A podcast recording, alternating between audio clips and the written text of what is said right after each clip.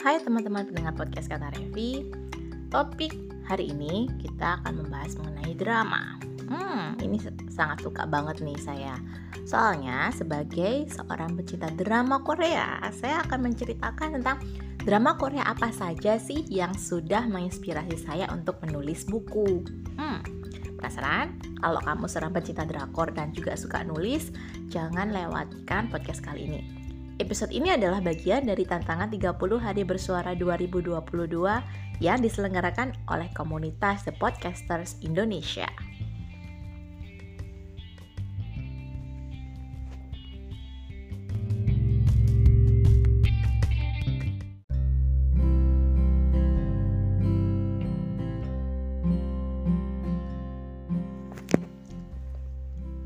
Drama Korea adalah tontonan yang sudah menjadi bagian dari hidup saya sejak masih kecil, masih belum balik gitu ya. Jadi, mama saya adalah seorang penggemar serial telenovela, serial Turki termasuk juga serial Asia. Nah, sejak kecil saya sudah akrab sama yang namanya Tokyo Love Story, Ita Nakis versi lama, Strawberry Shortcake, ya pokoknya yang ditayangin di itu loh ya, di channel TV ikan terbang itu loh, yang dulunya itu selalu menanyakan serial-serial Asia, termasuk Taiwan dan juga drama Korea. Nah, seiring berjalannya waktu, saya menemukan banyak sekali inspirasi ketika menulis novel.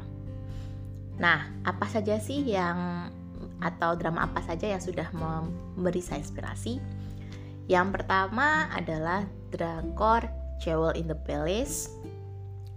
Ya, saya sangat suka banget karena kan berkaitan sama makanan-makanan tradisional Korea. Selain itu, di situ menceritakan tentang perjalanan seorang dayang istana yang namanya Dai Janggem hingga dia menjadi uh, dayang istana yang dipercaya, jago masak, tapi karena ada sebuah masalah, intrik kerajaan lah ya, dia akhirnya diasingkan ke Pulau Jeju dan belajar menjadi tabib perempuan. Keren banget pokoknya ceritanya, inspirasi banget.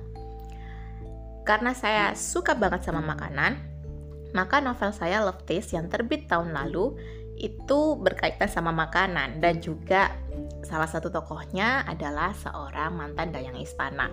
Jadi bisa dibayangkan kalau inspirasi-inspirasi yang pernah saya dapatkan ketika nonton Jewel in the Palace itu nempel banget gitu di kepala saya. Makanya saya jadi semakin semangat gitu untuk menulis cerita Love Taste. Kemudian yang kedua, saya agak lupa judulnya, tapi saya ingat nama tokoh utamanya yang ada di drakor itu, namanya Kim Taku. Mungkin Bread Love and Dream ya. Nanti kalau kalian pernah nonton bisa benerin judulnya nih, bisa di kolom komentar di Instagram atau lewat in ini ya voice message di Anchor. Jadi gara-gara sosok Kim Taku ini saya terinspirasi untuk membuat cerita dari drama keluarga yang agak mirip gitu ya. Intrik, intriknya keluarga banget dan juga penuh dengan teka-teki gitu nah di situ akhirnya terinspirasi. Saya akhirnya membuat novel perdana saya yang judulnya Triangle Destiny.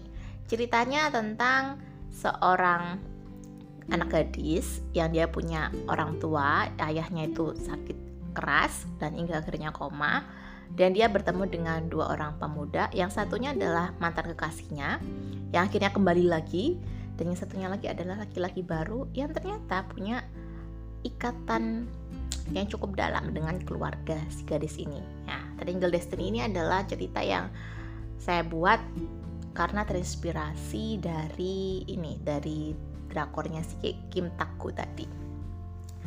Kemudian novel apa ya? Saya juga punya beberapa novel fantasi sih.